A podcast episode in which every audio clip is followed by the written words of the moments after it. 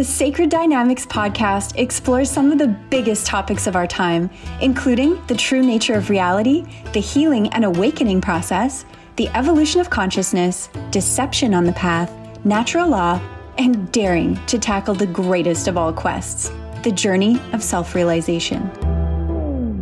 Through conscious awareness and the law of correspondence, we engage individually and thus collectively in the restoration of humanity, embodying life itself and our symbolic relationship with nature. Dear friends and sacred souls, welcome to the eighth episode of the Sacred Dynamics podcast. Thanks for connecting. We are so grateful for all the messages and comments we have been receiving. Thank you, dear sacred souls. Please continue interacting and sharing this powerful work. We absolutely love it. Now, in our last episode, we went deep. A mind bending conversation for sure. We were challenged the traditional concept of reality and the world outside, winding through some very profound topics such as distraction, deception, conspiracy, truth, and saving the world. But which one? Mm. Boom! An episode full of interesting curves and powerful golden nuggets. In today's episode, we will explore the profound topic of Vedic astrology. We will touch on the difference between Vedic and Western astrology and deeper and, and many deeper meanings. How one may utilize this wisdom for healing and awakening, and of course, much more. By the end of this episode, we'll highlight the nuggets in order for you, our listeners, to collect and take away great value. Very, very excited for this episode, my friends. Jay, Ah, Jay, doesn't it seems very evident that many people are becoming more aware and interested in in the relevances of energy and frequencies today?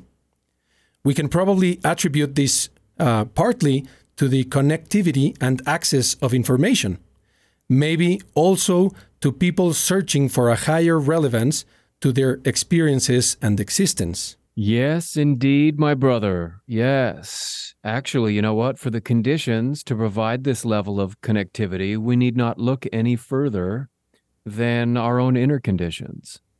And how fitting that we are connecting on this topic today.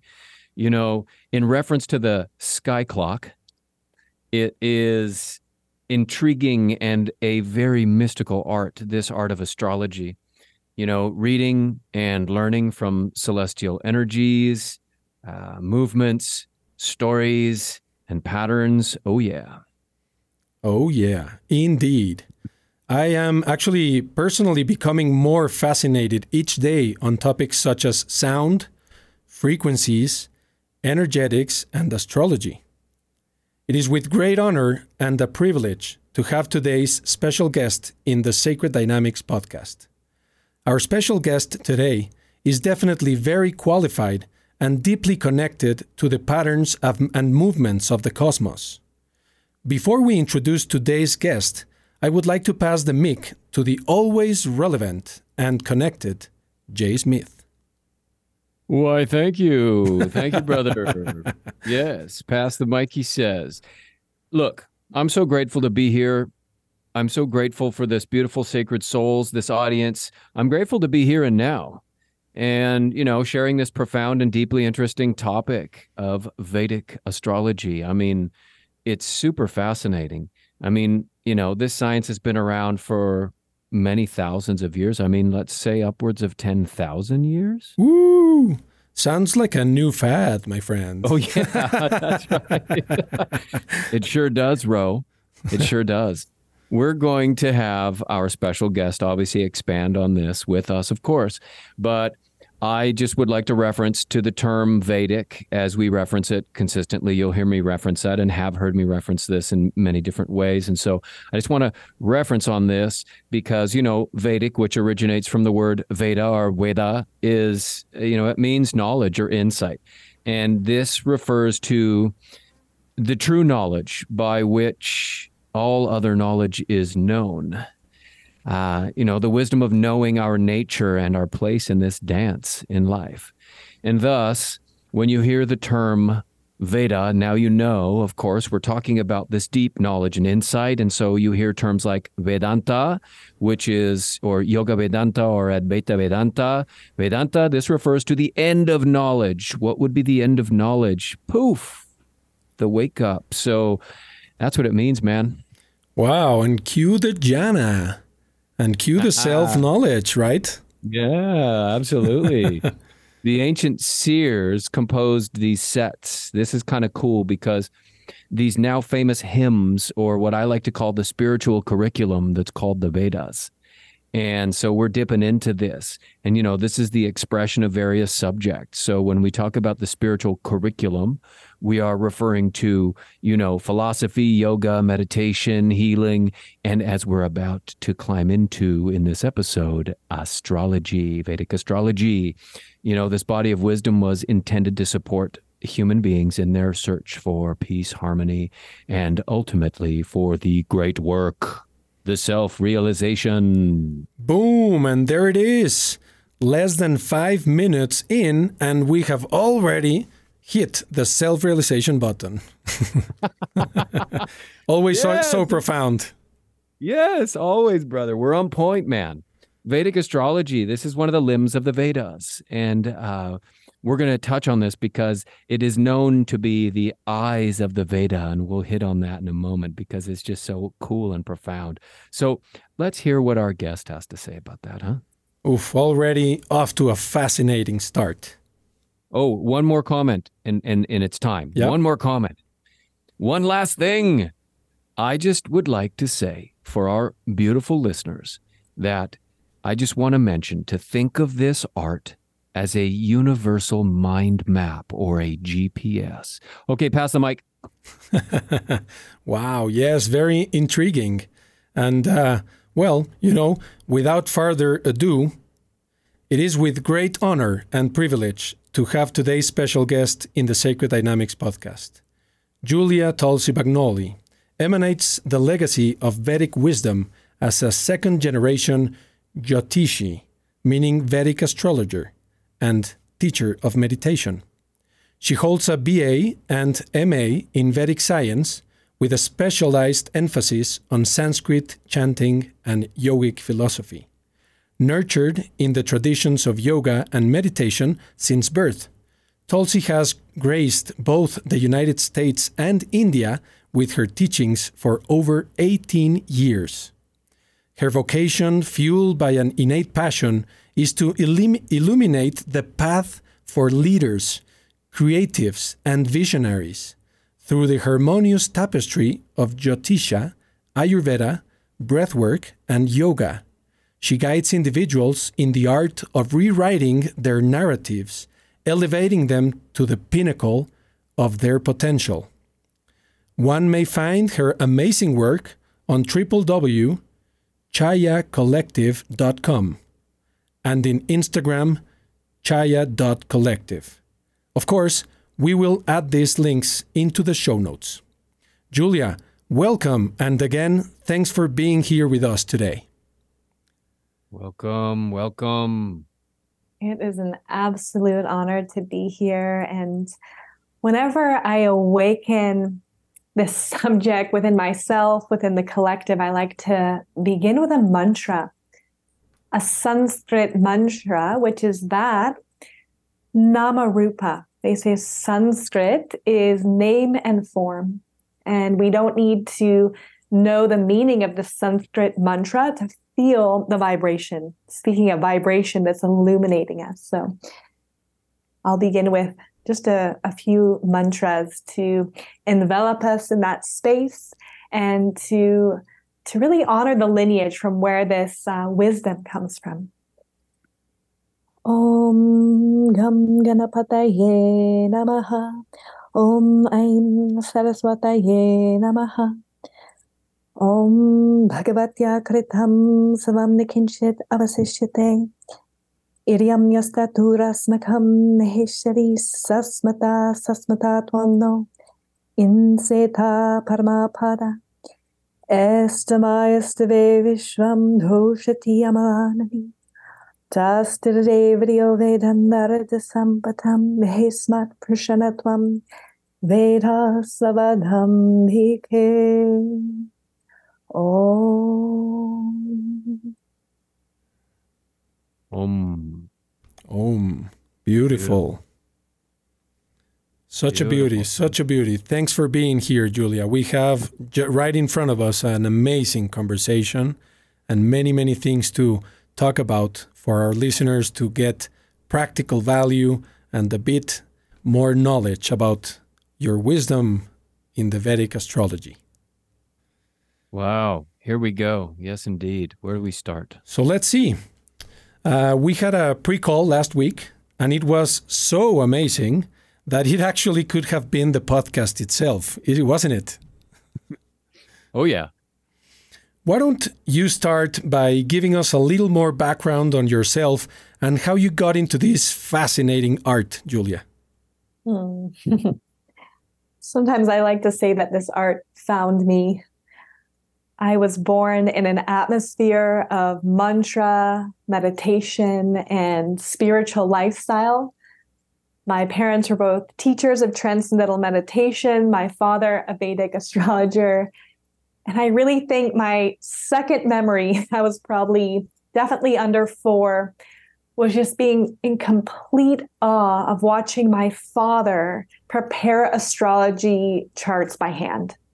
And he would mesmerize me with the constellations. He would show me the constellations, share the stories and just envelop me with the mythologies related to the Vedas, Vedic astrology, the devatas, or the the embodiments of the grahas or planets. And I just remember it was it was my favorite subject, the stars, the mythology, and I couldn't get away from it.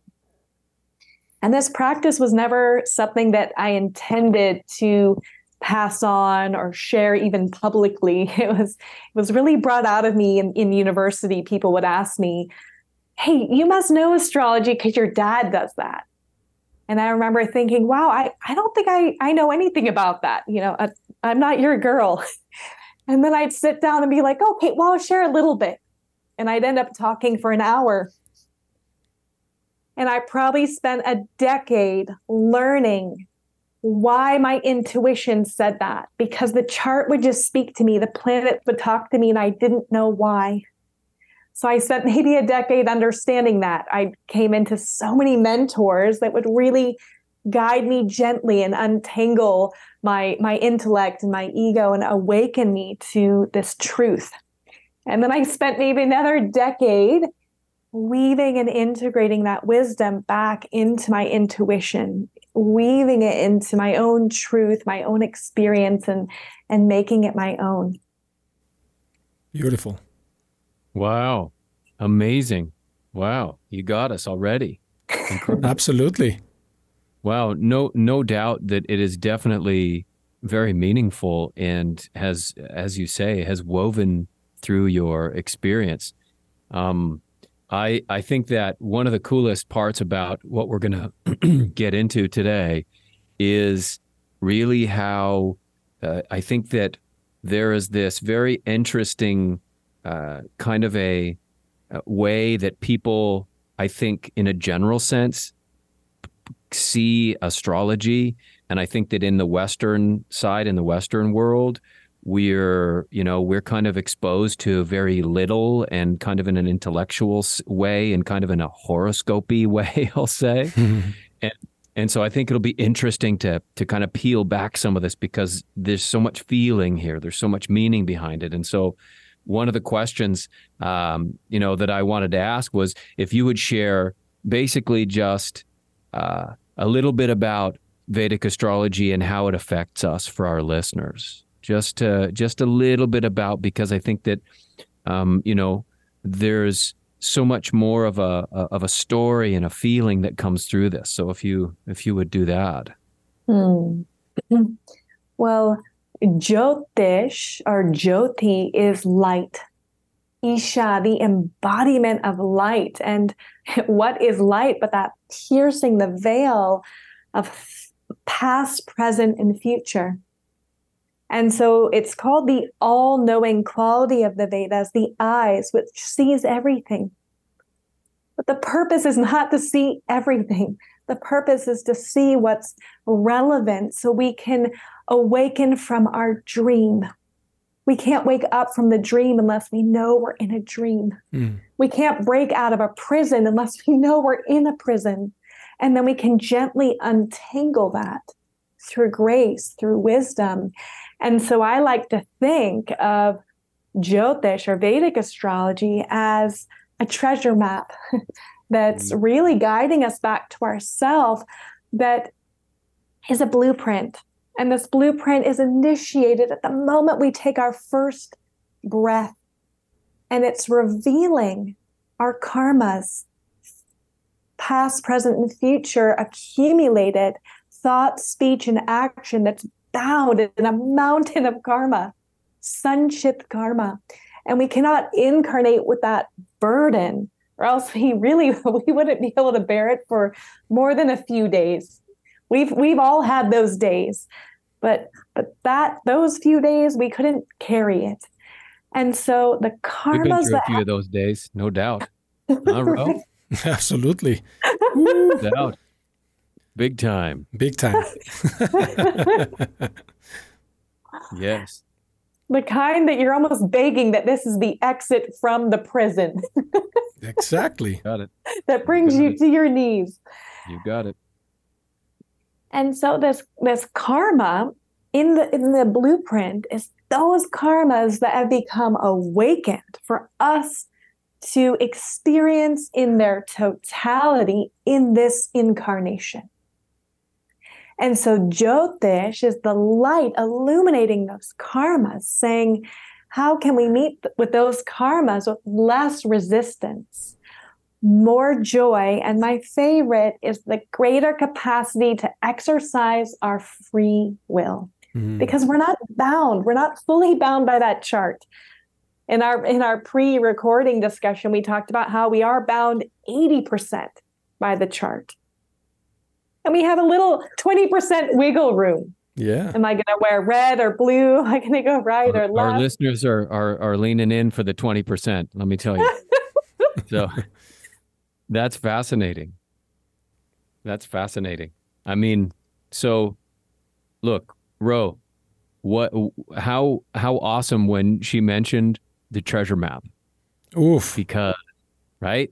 Because, you know, that's kind of like what we you know what we're shaping here and this whole uh, you know this is kind of the part that we're bringing in with this with this vedic astrology is that we're bringing in this whole uh, treasure map. And you know we need to open up to the clues and you know there's different levels of acceptance and different ways that one can get into a position where they can start to allow this to weave through them and allow this to you know these stories to start to accept what's coming through us and, you know, I think what you what you're bringing to the table today for our listeners and, and for this discussion is how uh, we can we're going to go through different questions but this is kind of such a significant part of what we're our, our mission here is you know mm-hmm. this our mission in the sacred dynamics podcast is the uh, you know obviously the awa- self-realization the awakening of the self which is the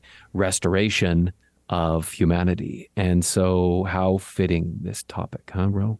Oh, absolutely. It's a it's a a beautiful topic, and to be honest, I'm this is this is uh, new topics for me. I mean, I I've been studying a little bit about the Vedic astrology, and I'm super excited because only by having a couple of conversations with you, um, I've learned so much. And actually, last time we spoke, uh, we shared some of the dates on my on my experience, and uh, you gave me really good nuggets that actually I, I started using and applying. And uh, wow, it's amazing because when it works, it flows. But one is not aware of these things until you start looking and start opening to this uh, information. No, and uh, I think there's a great difference between how the astrology is looked at in the uh, Western world and all the you know the the other piece, which is uh, much more profound and and much more powerful. I would say, no. You know what? Why don't we Why don't we do this? I think that we're right at the perfect pivot point to ask uh, Tulsi um, the difference between the contemporary Western astrology and the Vedic, because I think that's a really important starting point for expanding on the Vedic. Because as I said earlier, it seems that the Western astrology, I just say it's not a word, but I say it's horoscopy. And I think it's a good description, my friend. That's the only thing I knew about about astrology, horoscopes, you know? Yeah. And so, you know, let's we want to get a little deeper than that. So, if you would uh, entertain us with this, entertain this uh, idea with us of the, uh, you know, the the differences, so that that will kind of really illuminate our listeners. The first thing that comes to mind when I think of the difference is that Western and Vedic are both languages. like English and Spanish, for instance, you know, and my understanding with the Western chart is meeting people where they're at. I think it's been a beautiful, accessible tool for this modern psychological focus. Like english for instance we there's it's you know i think the number one spoken language. We can all get together and communicate some things. And what I'm beginning to understand through Western astrology, which I'm not an expert in, but we can all say, okay, my sun signs this, have some instant connection, and maybe have a little bit of a play and a dance saying, Oh, you're that. I just know I like you already. You know, we yes. can we can create connection. You just that. summed up, you just uh, summed up Western astrology. Done. right? and so Vedic astrology is through this lens, as I said, piercing through the all knowing quality of consciousness that's completely holistic. And the main difference, I won't get into my article that I wrote. Western astrology is based on a calculation from 1000 AD utilizing the Gregorian calendar, which is the basis of the sun. It was more modernized, I believe, even in the 70s. Whereas Vedic astrology predates 10,000 years, has been passed down by word of mouth and, and, and kind of moved into present day at this pulse that is calculated from the observational fixed position of the stars as they move across the ecliptic. Mm-hmm. So today, if I took a telescope or even an app that says, okay, hey, where's Saturn? Saturn is in the sign, actually in the Greek sign of Aquarius. In Vedic astrology, we actually don't really work with what we call Rashis or even the 12 zodiac signs. We'll, we'll get to that in a little bit. And so, calculating for the precession of the equinoxes and the wobble of the earth, Vedic astrology is that observational fixed position that is moving beyond the psychological. Yes, there's a big piece. I appreciate that psychological aspect because it does make it personal. Whereas Vedic astrology, we're looking at the blueprint, the transits, the dasha period or the cycle. And I'm wow, I'm excited about the, the cycles that awaken our karma phalam that is pregnant at birth with our samskaras. And we're seeing how and when they're playing out and that tapestry of that individual's life and how it's going to play out from a holistic viewpoint. And so it's very, very pregnant with a story that's that's very rich. Mm-hmm. Oh yeah, I'd say you're talking about the. You know what? You're talking about the what I call the living story, and this mm-hmm. is an allegorical, uh, you know, eternal expression.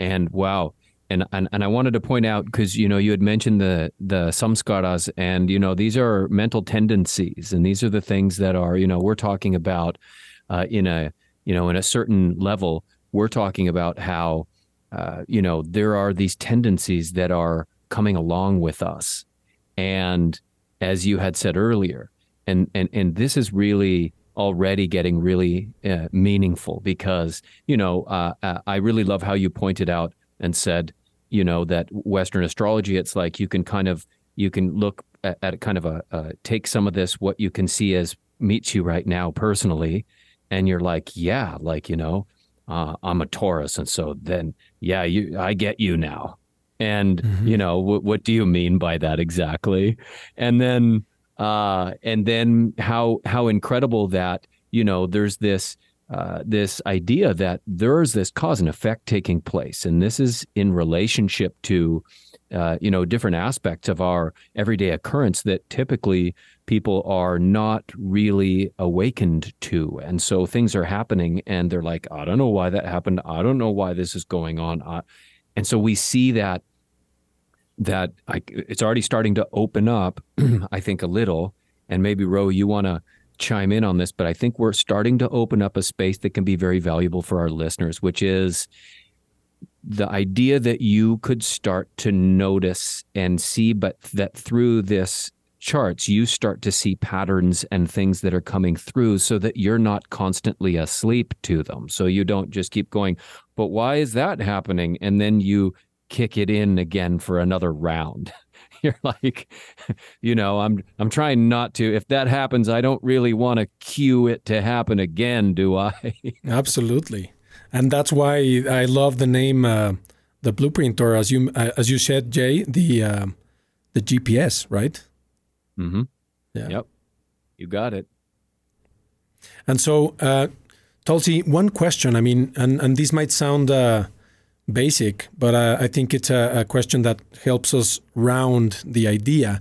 But would you say that um, Western and Vedic are actually compatible, or those are not necessarily compatible? I think that's a beautiful question. I'd say it's also very, very deep. I think I talked about a little bit in our call in terms of just even astrology in general, where we need to be like mechanics using learning to use which tool can work on which part of the the vehicle and so i think they're absolutely compatible if the lens of the person's in the right place and we're knowing which tool to use where mm-hmm. mm. yeah, i think they're, they're yeah because you know how can we resonate with someone reading an entirely different chart that's 23 degrees behind another chart resonate in some way. They're going to offer completely different things. Like, for instance, in Vedanta, the end of the Vedas, they say for something to be true, it must be true from all six perspectives of the five previous Indian philosophies. And so, if something's true, I think um, I'm going to quote Terence McKenna again. He talks about consilience, right? And it's from above, below, to the sides. And so, if something's true, then we must be able to see it through a different lens and still agree upon that. And so, taking the nuggets from each thing. Absolutely. Nice. Thank you for, for sharing that. That's an amazing point, and it actually well, makes it very much clearer and and why don't we what, still on this topic because there's a couple things that we're going to get into. One of them is that we're going to we're going to dig around a bit on Ro and his chart. We're going to play around with that a bit. We're just want to we just want to you know it, it'll be fun. And also that i wanted to since we're here right now this could we also maybe put some context because you had mentioned that uh, you know that the that uh, in the chart we're saying that let's say it's 23 degrees difference. And so if we look at the, you know, in the traditional Western, someone looks at it and they see the clock with the 12 zodiac signs, and they see that each of these signs, if you divide the pie by 12, you have 30 degrees in each piece, right? So the the whole thing that you're referencing, if we could just share a little more on our listeners, because as you say, you're they're not the charts aren't look we're not looking at the same thing like you look at for example you had mentioned that in the you know in in the Vedic astrology and the Vedic astrology is right now saying that Saturn is at certain amount of degrees and then you look at a western chart and it's not in the same position and not just that if you look at a Western chart and you look up in the sky, it's not in the same position as the Western chart. absolutely. Right? Those uh, what? Absolutely. That's one of the things that uh, when one starts paying attention, you start looking around and you start kind of like trying to connect the dots. But it's not that easy. It seems like it's, uh, as you say, it's a different lens. So yeah. Yeah, it's it's fascinating how many people. Well, I'll step back because in in Western we're we're often relating with my my sun, my sun sign, your sun sign. And then I'll say, oh, surprise, you're not Sagittarius, your sun is Scorpio. we all have those signs that kind of get a bad rap. And I think Scorpio might be one of them, which is actually very misunderstood. Even the bad rap, I, I would, you know, usually I can point out something else in the chart that has, you know, nothing to do with Scorpio. And so the sun sign is our Atma, is our soul, that which we move into this world with, that which can't be burned by fire, wet by water, that which is actually not really participating in this, right? It's our great timekeeper, right? It moves one degree a day. It doesn't go retrograde. It doesn't wax and wane. It's it's consistent. Eddie Eddie. Right. And so in Vedic astrology, we're looking at the the rising sign, the life path. We're looking at the the outcome of the life from the birth chart and as well as the moon and I'll I'll go into that.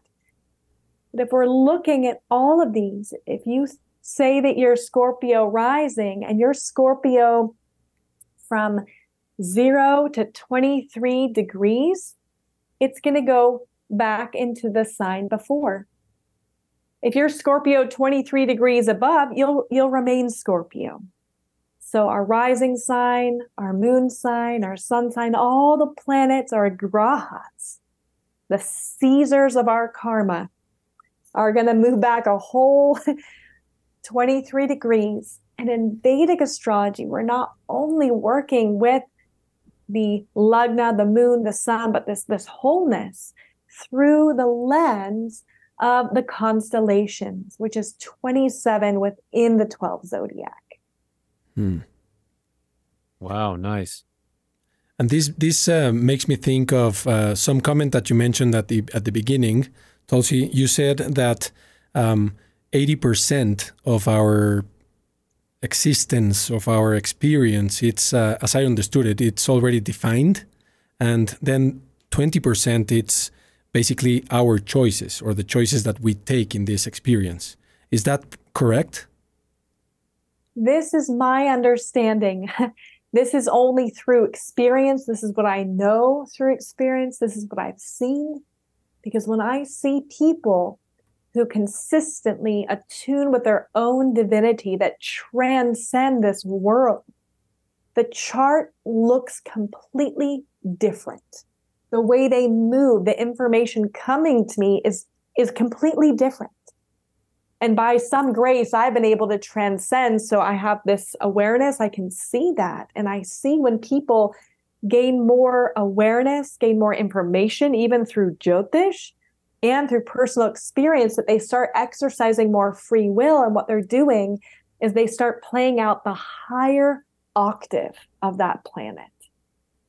Hmm. Wow, that was I, I love it. That's that's really awesome because you know I think in some senses people could look at uh, in a general way they could look and and go, okay, so either astrology means I'm stuck in fate, so then why would I even get car insurance or even put my seatbelt on?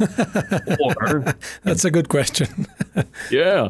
Or or it's like I ain't got no time for that. I mean, I don't want to be I don't want to be, you know, I, I I wanted to there's there's a kind of a this we're in this interesting climate right now, let's put it this way, where the uh, new agey, I'm going to say uh, conscious creator type concept where someone's like, the sky's the limit.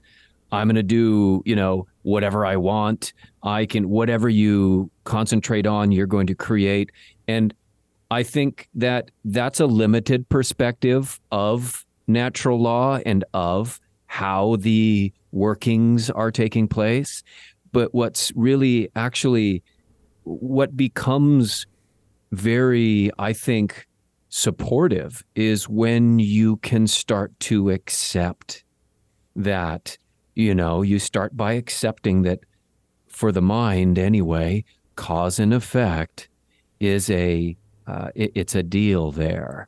And so there's things that had been set into motion and it's going to carry out its motion. And so I like to I like to express that look, if it were that something's going to play out for you, then you could also look at destiny as how you uh, how you show up to it. And isn't that a totally different way? And so when you say someone's playing out the higher level or higher octave of their planets, it sure seems like that's how now we could be in a totally different position. Is that what you kind of also mean when you say that people's charts are shifting and, and changing with their development? Hundred percent. You're you're right on point with that because all of these constellations are playing out through this lens of mythology. And I love that it's mythology. It's not you're going to get in an accident, you're going to get married. It paints a picture because we have the transits and the planet and the constellation.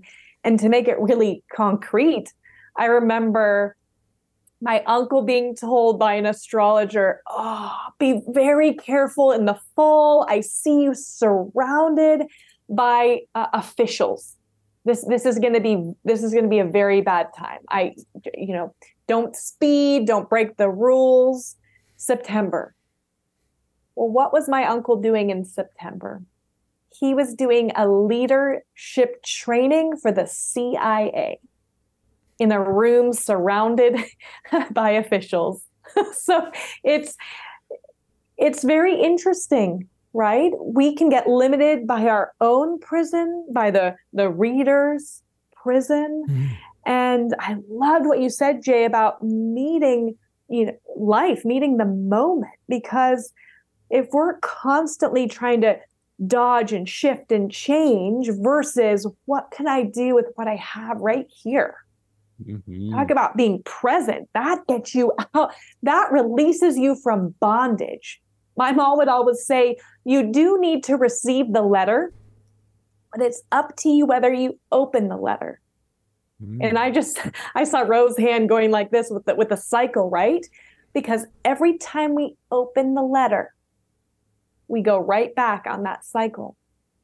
And wow. so it's right. I mean, it's we we received the letter. It's tempting, especially when it's a large package.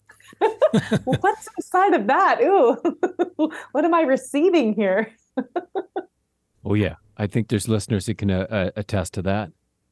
For sure. Myself, per- myself personally, I'm like, nah, I didn't have anything coming in the mail. I'm worried about that deal. Who are you again? you got the wrong guy. Can so, I change my address? yeah. Wow. Awesome.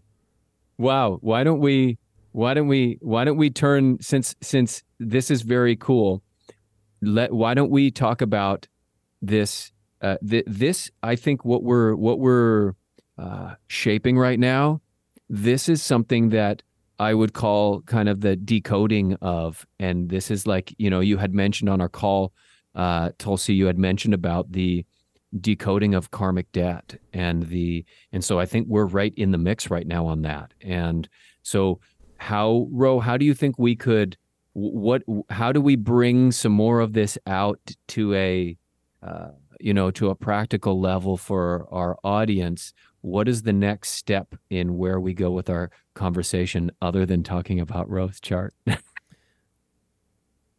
That's a good question. That's a very good question. I'm I'm ready. Whenever you want to start talking about my chart, I'll be more than happy to share with our audience so that you can you guys can relate to some uh, real experience or real kind of like uh, relation, no, with all of this, for sure. Okay, so before we do that, we're go- we're going to jump right on that in a moment. And before we do, then I think that the best way that we could set this up would be A, if I am to the layperson or to someone who's interested but is typically looked at the Western, or even to someone who hasn't really followed along with that stuff. In the Vedic astrology, when you look at a chart, because we're about to uh, enter into the waters of the Ro chart, um, what would you say are the absolute basics that you are looking at when you go to the chart because as you said in the western astrology we we see that it's like uh, you know basically what's your sun sign? Okay now i get it. And uh, in a general sense. Um, and now so what are you looking for? What are the you know what are the significators on the front end that are super basic that we know that you're looking at from Ro and then extrapolate it from there? Well, the first thing about this practice is it's absolutely scientific. You can't make it up. So when I you look can't make at, this stuff up. You can't make it up. When I look at a chart, I start uncoding and untangling and being drawn to wherever the mind wants to go because there's so much. I could sit for hours with a chart. And so I say, okay, I do I actually open with a prayer every time, whether I'm sitting alone with others. What needs to be seen and conveyed in such a way it's uplifting and supportive for all people? And the moment of our birth, right? In the eastern horizon is the lagna or the rising sign. Like the sun beckons the day, our lagna is our life path our planets from there is the outcome of this life, the outcome of those karmas. So I, I glimpse into this. I, I, I pierce this veil.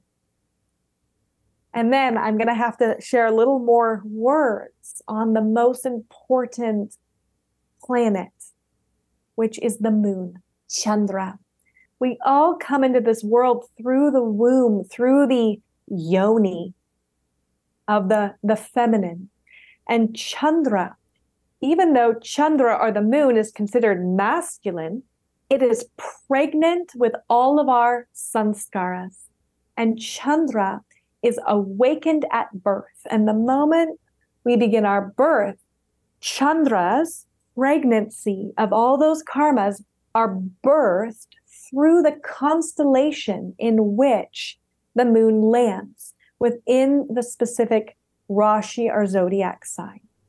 And those karmas are initiated, and that early life karma is in play.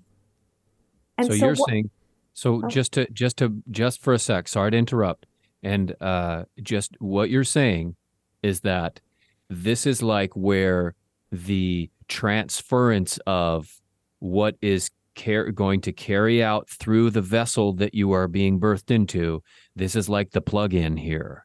So this is where it plugs in. And that's where now all of a sudden it it's it's coordinated to play out through this now quote unquote localized uh no um instrument, right? Beautiful. And it's so fascinating because many people are in fear of these cruel or krura grahas like Saturn. However, the moon we have no control over our birth. We come into this world, we're either nourished or we're not. We're bound by that vessel, the karma that starts playing out. If the mother wants to nurture us, we're nurtured. We don't get to choose our parents or, or whether that home life is supporting us or not. And these constellations are playing out, they're birthing the story of the moon that is either delivering us into deeper bondage or freeing us, depending on the knowledge that is moving through. And we're bound by aversion and attraction. We are birthed right into that story of the pairs of opposites, of that veil of the dream that slides over our eyes, and we wake up into Brahma's dream that gets perpetuated by these pairs of opposites. Yeah, cue the duality button right there. That's that's the deal. That makes that is uh so important and so profound to to touch on because you know this is like this is where we see the inception point of the local self. This is where the whole uh, person shows up, the associative character, as as I like to call it. And so this is where all of a sudden you wake up in the dream, quote unquote. And now that's what we're talking about. And so how profound that the whole relationship here in reading through the Vedic astrology is is connecting to this storyline that is playing out through this local expression. And now this is another way of tapping into this, what I love to call the living story. And wow, really uh, profound stuff. And just by listening to, to what you're sharing, uh, Tulsi, I, I was recently uh, reading a, a, book of the Toltecs, and uh, they were also very aligned with very, you know, with the cosmos and things. And one of the things that they say, and I was reading this to my kids, they say that we all come from the stars. Would you agree on this? Absolutely. Yes. And I love the Toltec wisdom. I want to learn more about that. It's beautiful. Yes. Well, and saying that we all come through the stars, it's so beautiful because there's 27 constellations, two and a half per zodiac sign. So within the 30 degrees, it's 13 degrees, 20 minutes per constellation. And these stars are the wives of the moon. Mm. And so the moon grows. It's it's pregnant with that karma, and the wives birth that karma into reality through their story. And there's actually a story that these 27 wives are the daughters of Prajapati. So we think of progeny or the creator. And so the purpose of the moon in ancient society or the husband was actually to continue the lineage speaking of your children to to to help birth new children. And so there's a story that the moon just loved rohini. Rohini is at the center of taurus represented by a young gorgeous voluptuous woman who is the embodiment of all of the art forms. Singing dancing wisdom and the moon was supposed to move through all of the wives evenly and copulate and play and produce children with all of them. But the moon was just drawn to Rohini. That was Rohini's favorite. And so Jyeshtha, the elder star, just opposite of the moon, which actually we're going to exist in your chart, Ro, within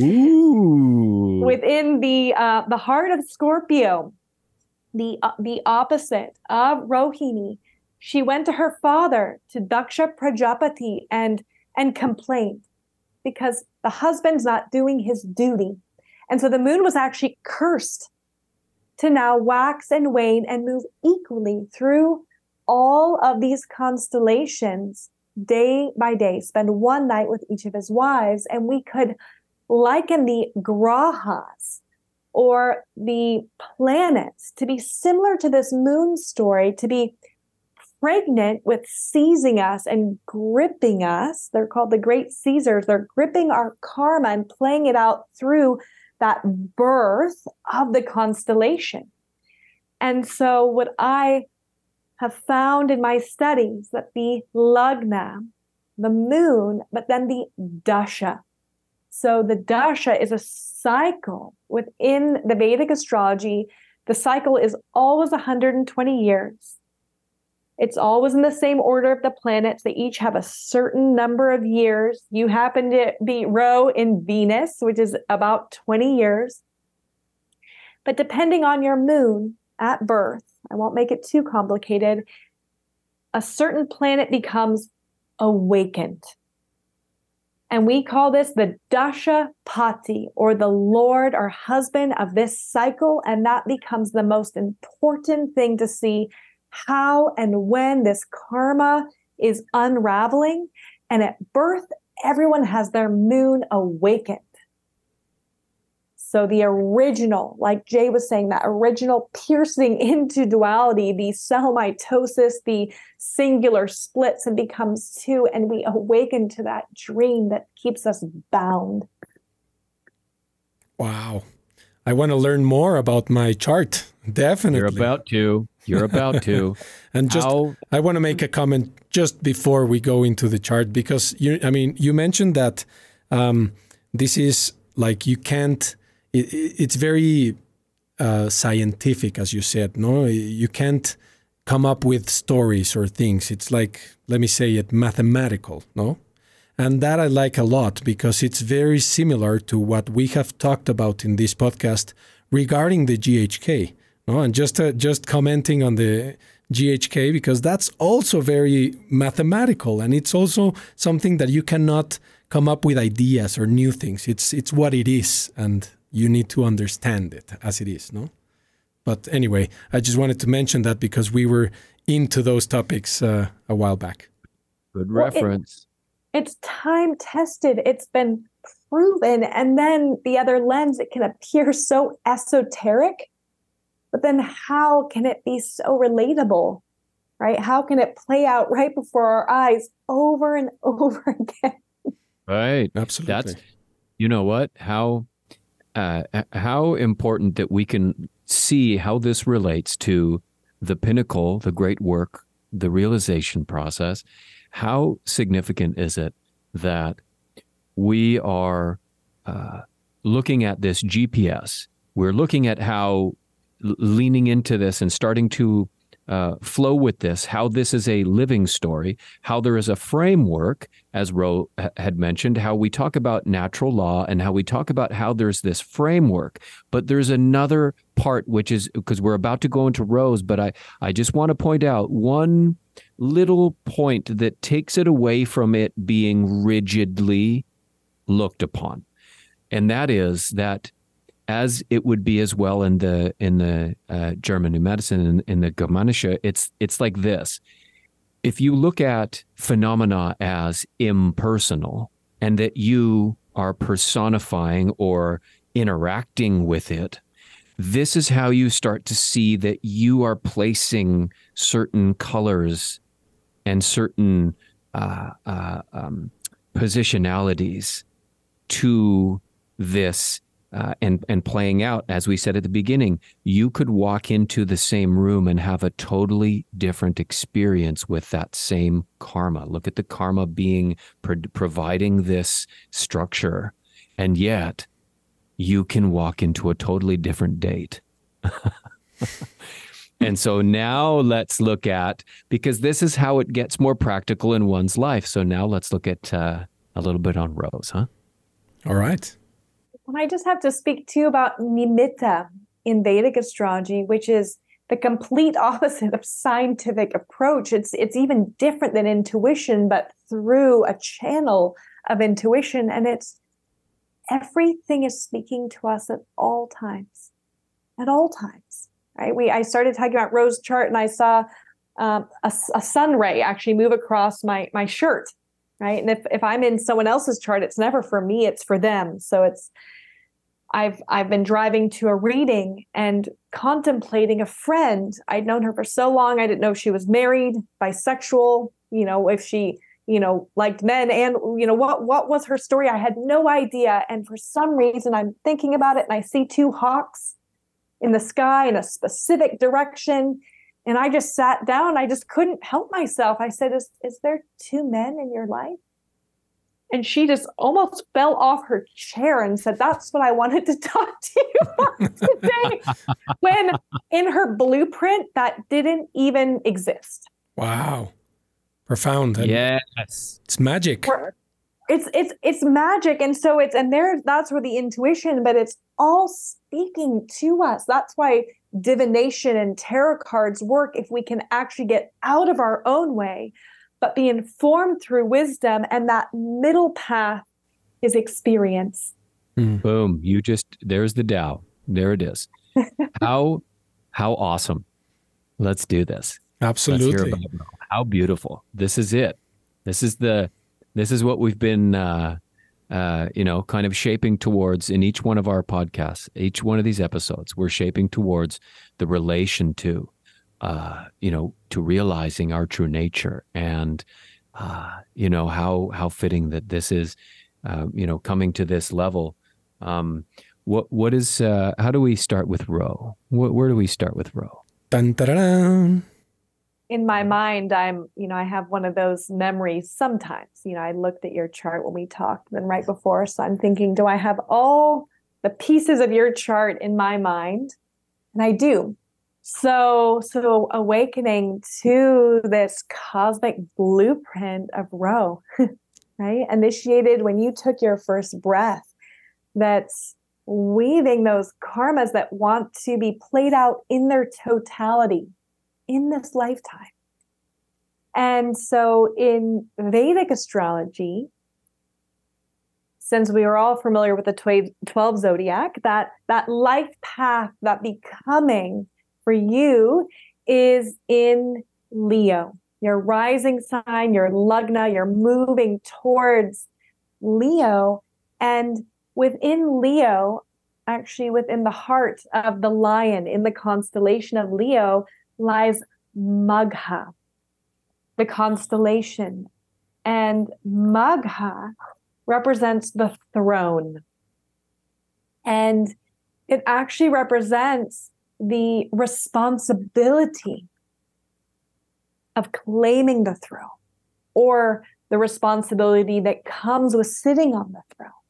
And the constellation Purva Phalguni that comes before represents the fruit of those karmas, which are reaped in the throne of Magha, which is ruled by our Pitris, our ancestors. So having Shukra or Venus there in that first house, which actually happens to be your Dashapati, the Lord of the karmas that are playing out right now is Venus in Magha, which is awakening the legacy that you have received in thought, speech, and action, as well as the responsibility, responsibility of the legacy that you are leaving behind. And so it's awakening this pulse of tradition, of something that is steeped in those that came before you, whether your actual ancestors or a lineage tradition, and you're making it your own. And it's so beautiful. You're making it your own and you're making it accessible. Right? We you're the one who keeps bringing it back. How do we make this practical? I'm just learning. How can I how can this be useful? Because we can talk about the stars all day but how can we make it personal and actually useful? Is it helping you untangle or is it putting you back into bondage? Mm. Let's pause there for one moment because that is pretty profound. I can see Ro and I can see that he's feeling this profound nature here. I mean, I was going to joke around and say, nope, that doesn't sound like it has anything to do with Ro. Let's get a horoscope. But no, wow, I need to take deep, so far, deep breaths. Wow. and you know, I, it it makes it's interesting. It's super interesting because things are uh, shifting, and and in in in my experience, uh, things have uh, in a way uh, shown me that flow. Uh, I'm not sure if that's the correct way to say it, but it it definitely in my insights, this uh, knowledge that you shared, it, it it's like ringing the bell 100%. wow. Thank you. Let's carry on. What else? so this is the the karma, the karma that is awakened in this moment that's that's on the train, that's unraveling, that's playing out in the here and the now. And oh gosh, there's so, I, I'm like I could just talk for an hour, so I want to be mindful of the most important points, but I just I can't help it because Venus went retrograde in Magha in your first house where you have Venus and you're in this Venus cycle. And as I was looking at this beautiful tapestry, I love looking at a chart and then weaving and weaving and and it becomes this bigger holistic picture to like what are these big points? And there's of course the analysis and the synthesis. And i for you your moon i'm going to have to weave in the moon. That which is pregnant with those karmas that's awake at your birth is in one of the most beautiful profound deep constellations speaking of deep waters i think you said that in the beginning J in scorpio in one of my favorite constellations called Anuradha. And Anuradha has the power of worship. And so for you, your mind is so deep. It yearns for this depth of connection to transcend your emotional nature as you excavate the unconscious to reveal that which you are devoted to, which gains strength in commitment to partnership, into relationship. And actually, your Saturn also has to do with, with commitment and, and even sacrifice towards service to the other. And so, Venus there, retrograde, your Dashapati, the Lord of the chart, fully awakened in this moment, triggered by a transit, is really, it's almost like this perfect storm.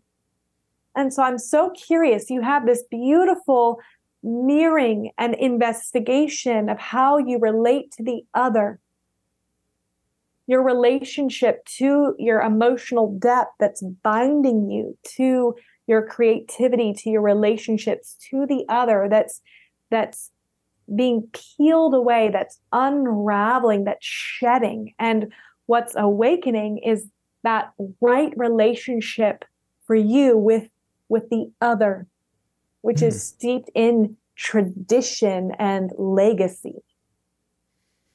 Wow, this makes me think that you know um, the the whole the whole. I mean, this is magic, and uh, this makes me think about how uh, sacred dynamics came together, you know, because I think uh, there's no coincidences and uh, there's always something that's moving. As you said, 80% it's defined, you know, and uh, and so I think that it has to do definitely. I mean, I connect a lot with with what you're saying.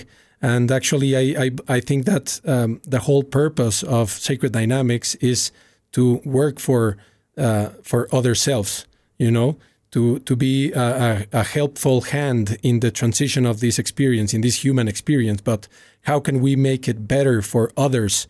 That's something that deeply moves me, deeply. You know. So yeah, I agree with that. Wow, thanks for sharing. This is amazing, and uh, this actually makes me think of a question, and uh, is, I mean, with with all of this, can can astrology help predict or that's something that is entangling with the ego mind, and thus it's not necessarily what one must think about. Mm, wow. It, that question is so deep and meaningful to me, Ro, because you're you're not exercising just 20% of your free will. Let's start there. we we sure we're bound by 80% but the moment we start loosening and shining light right the moment we excavate into that shadow anuradha is that that that lotus flower that starts in the mud that's yearning for the surface and that's being pulled by the light of the sun as we excavate into the the unconscious we we rise above that surface and so the free will is something that wants to be encouraged. My goal is to encourage you to exercise your free will, not have a crutch, not have to constantly come back to me and say, you know, what what do I do next? What's going to happen around that turn? And so it's such a fine point. Sometimes karma is just unavoidable. And if I told you you're going to do this with this person on this date, does that instantly change that? And so sharing that which is needed to be shared to get you where you're going in that most effortless way is definitely an art form. And so sometimes I see things that I have to be very wise in the way in which I convey them. I don't ever want to withhold. But if you give too much information, it can take away from an experience. And I definitely, I'm not here to interfere with someone's free will. Mm. Right? Wow. And at the, and at the same time, there's a responsibility. And sometimes I can't, sometimes I'll look at a chart and I can't see anything. I'm not even looking at your chart, Ro. I didn't plan absolutely anything I just said. You brought that out of me. Your wow. listening brought that out of me. I just said, okay, Venus, Magha, I'm like, all right, blueprint, and then I let it go, you know? So, wow. I think this is. Uh, I think this is a beautiful exercise and example.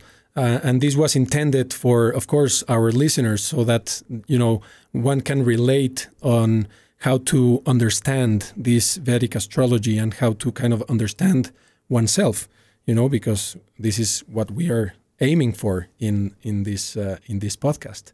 Um, thanks for sharing. I mean, I think we have to keep on going with many conversations, um, but time is running out, and we must signal the golden nuggets, my friend J. What do you Ooh. think? Wow, we're already at the golden nuggets. We're loaded in them. we got a treasure box full of them. Boy, we would love to continue because there's so much here. Um, there's, you know, I think we, it's so amazing how we almost summed up in this last few moments how we really culminated the value of, you know, the, uh, the, the, let's say the structure of the the hidden natural structure in the laws and how one doesn't necessarily need to start to deeply study this Vedic astrology, but that one can already start to feel and sense sensibilities behind it. And how I think that some of the nuggets here are one, that there's going to be some listeners that are interested to connect and, uh, uh, you know, and connect with uh, Tulsi and to connect further to understand more about their experience. And I think that what we just really pulled out of there for nuggets is one, that you know karma is a something that comes in at birth and this is what you know these mental tendencies how you show up to it is really the descriptive of what would be considered your free will because you can you you can take any situation in different ways based on acceptance, based on positionality, based on um, you know uh, a level of what I like to say of your altitude. And so, you know, I think that's really key. It's also really uh, unique that we have such a uh, an incredible guest that is very intuitive, and I think we got to see here firsthand some of this intuition come in.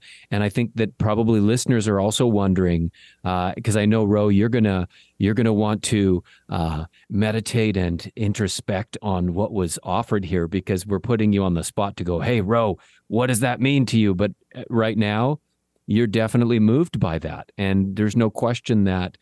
Would you say that uh, that that was very significant. What was said about your chart for for people who you know listeners who may not know whether that would matter to you or not. Oh, absolutely, and I think that um, yeah, I'm I'm really grateful that this is being recorded because I'm going to have to listen it several times. and Julia, you uh, you can expect uh, my call soon to keep the conversation going.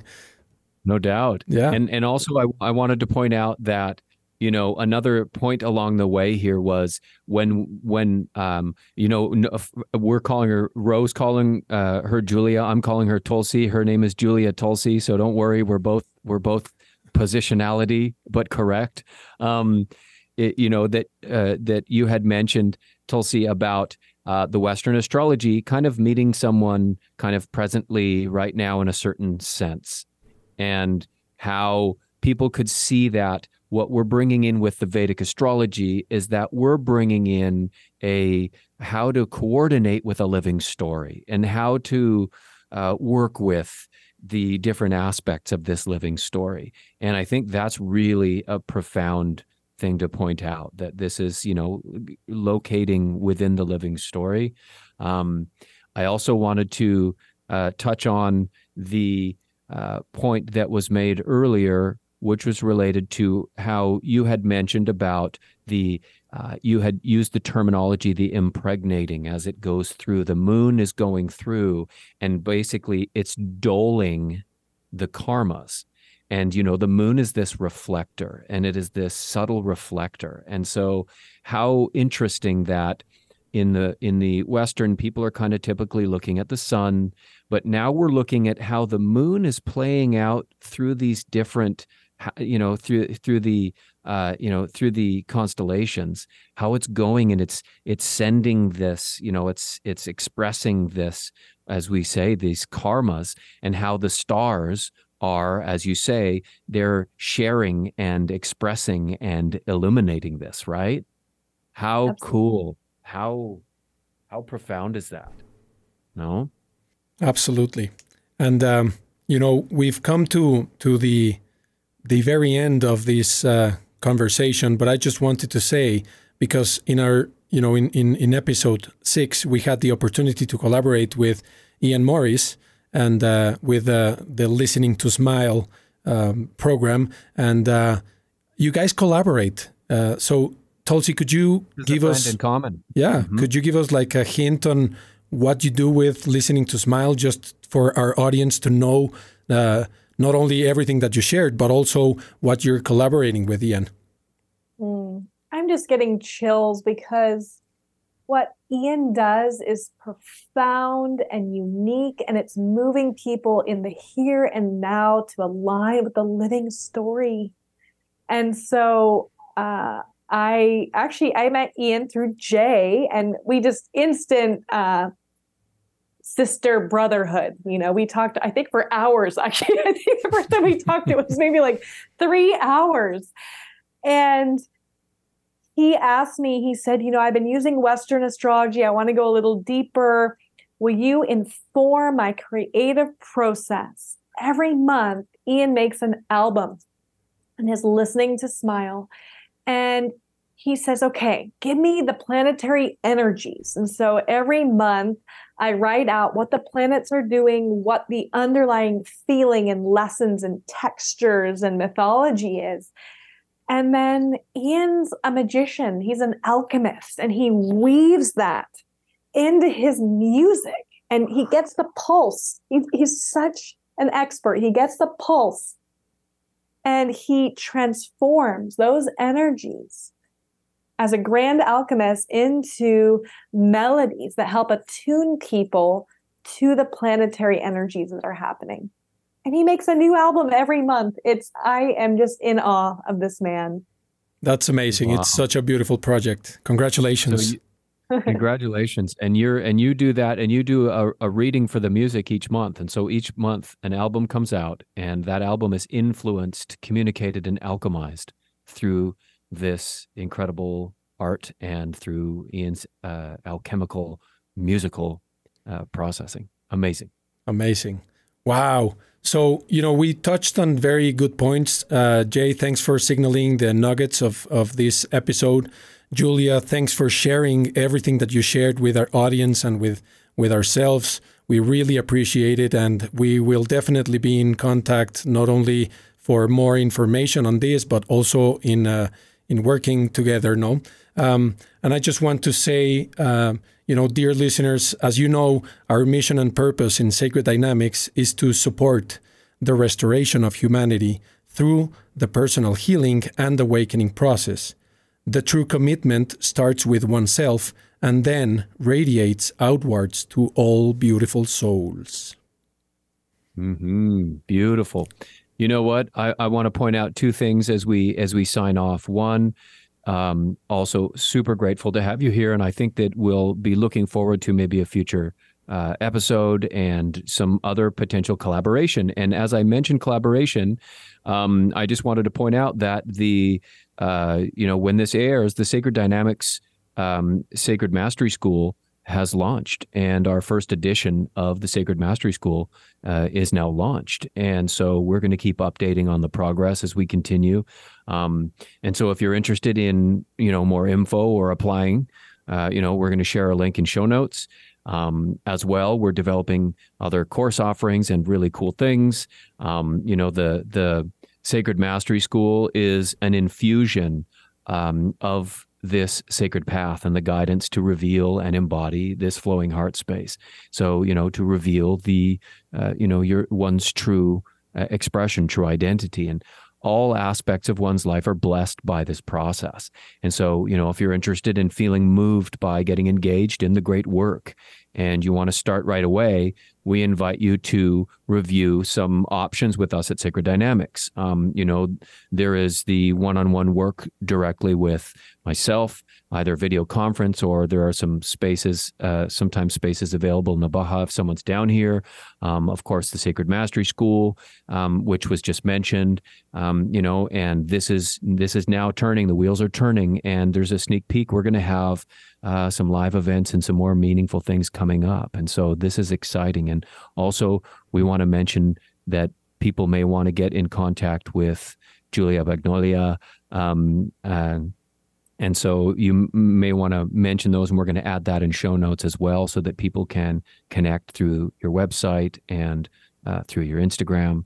Um, just wanted to point those out. Yeah. So, Julia, could you uh, give us, uh, give our audience uh, some guidance on how to get in touch with you and how to work with you? Absolutely. So I I do offer one-on-one consultations if anyone wants to go deep and talk about you and have that deep dive of how I want to do that. Oh. I'm ready when you are. yeah, and begin to yeah, navigate that personal story of yours and I'll, we'll put it in the notes, but I would love to offer 20% off to all of your listeners. I'll do a code. It will be Sacred Dynamics 23 and I'll give it a couple weeks after this airs. I'll give a, a thing just just to really, you know, we we kind of opened up a door so to make it accessible for people and I am beginning to uh, work on some curriculums behind the scenes. Uh, we'll see what, what this looks like, but I, w- I think I'm going to be offering some classes if you want to learn about Vedic astrology by the time this comes out. Those might be starting to be rolled out. And you can reach out to me through my website, chayacollective.com, or on Instagram, chaya.collective. I do do uh, bi monthly pulse of the star blog posts updating and giving a little little path of uh, the astrological forecast. And it would be an honor to uh, support you on your journey. Beautiful. Thank you very much julia. And uh, well dear sacred souls thank you very very much for connecting. If you enjoy what you are hearing we encourage you to share our work with your family and friends. And of course you can connect with us through Instagram at Sacred Dynamics with 1D or visit our website sacreddynamics.com also with 1D or you can also connect with us through our Telegram channel at Sacred Dynamics with 1D. You'll find all the links in the show notes and we'll share more information about you, Julia. Thank you so much again. Yes, and potential future collaboration, maybe Sacred Mastery School. Let's see. Thank you for listening to the Sacred Dynamics podcast. Until next time, stay connected through conscious breath and grounded presence. Namaste. Namaste.